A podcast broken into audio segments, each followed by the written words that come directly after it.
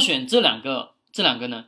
第一个，这两个属于什么？我们行业内的，就是我们今天整个市场行情跟我们的国情是相对应的，懂吗？跟国情是相对应的。因为大家要深刻去认识到，我们投资啊，一定是投国运。如果说当我有一天我们的国家啊经济并不并不发达，并不好的时候，说白了，我们投资人挣不到多少钱的。只有我们今今天的经济市场越来越好，越来越好，我们投资人才可能什么去挣到更多的收入，更多的钱的，好吗？那好，我们各位，我们这里先点一个招商中证白酒，好吧？好，各位，这个，嗯，我们仔细看啊，基金规模五百六十八亿，好，这是符合合规了。我们再来看什么？跟踪的误差，跟踪误差，各位，我们仔细看一下啊，跟踪误差啊，同类平均是百分之十，百分之多少？百分之零点四五啊，跟踪它的跟踪误差，中证白酒指数跟踪误差只有百分之零点一七，那是毋庸置疑，这种什么指数跟踪还是算什么？算是不错的。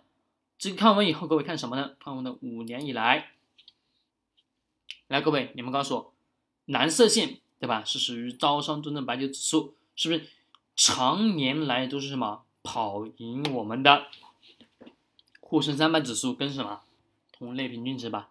对，这种基金属于什么优秀型的基金。好，我们再顺势而然的是什么？去看一看这个基金经理的从一年线。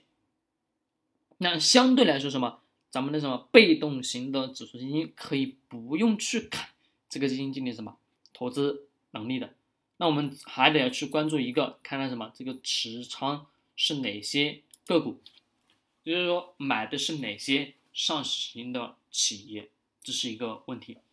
那么大致去浏览一下就可以了。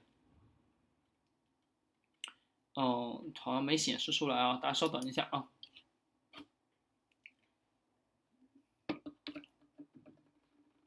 啊，因为我现在在这酒店，这个这个网络并不是特别好啊，各位大家啊理解一下好吧，感谢。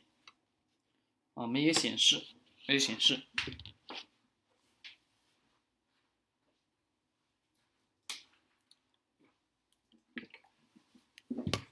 嗯，网络比较慢啊，各位理解一下好吧。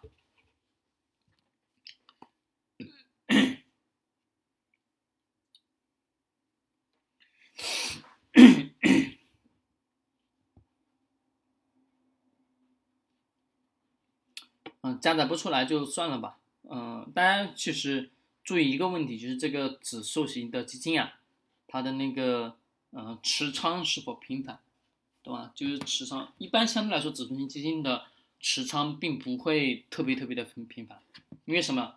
因为指数基金本身它的那个投资逻辑就是以什么以价值为主嘛，对不对？以价值为主，它就不会说啊像其他的那些指数型基金。啊，比如股票型基金、债券基金，它换的那么嗯频繁嘛，对不对？嗯，所以说这个可以我们适当的看一下吧，看一下就好了。那往后走的话，我们嗯，比如整体的它的持仓的具体的情况，因为这个网络比较差啊，加载不出来，加载不出来啊，大家理解一下好吧？我们回我回长沙了啊，明天、明天、后天我就回长沙了，回长沙到时候呃那边公司的网络会比较好一点，因为现在在酒店。好吧，在在酒店网络会差一点，各位理解一下，好吧？对各位您。